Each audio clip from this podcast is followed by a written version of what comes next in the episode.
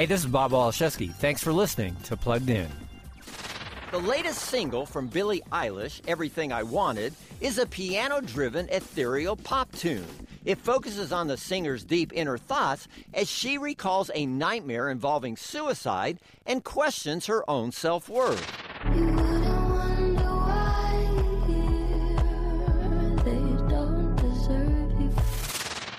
Superficial listening may make it seem as if Billie Eilish is somehow glorifying suicide. She's not.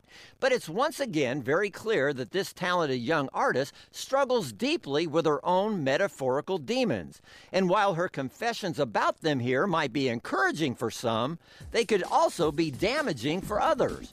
For a full review, go to pluggedin.com slash radio.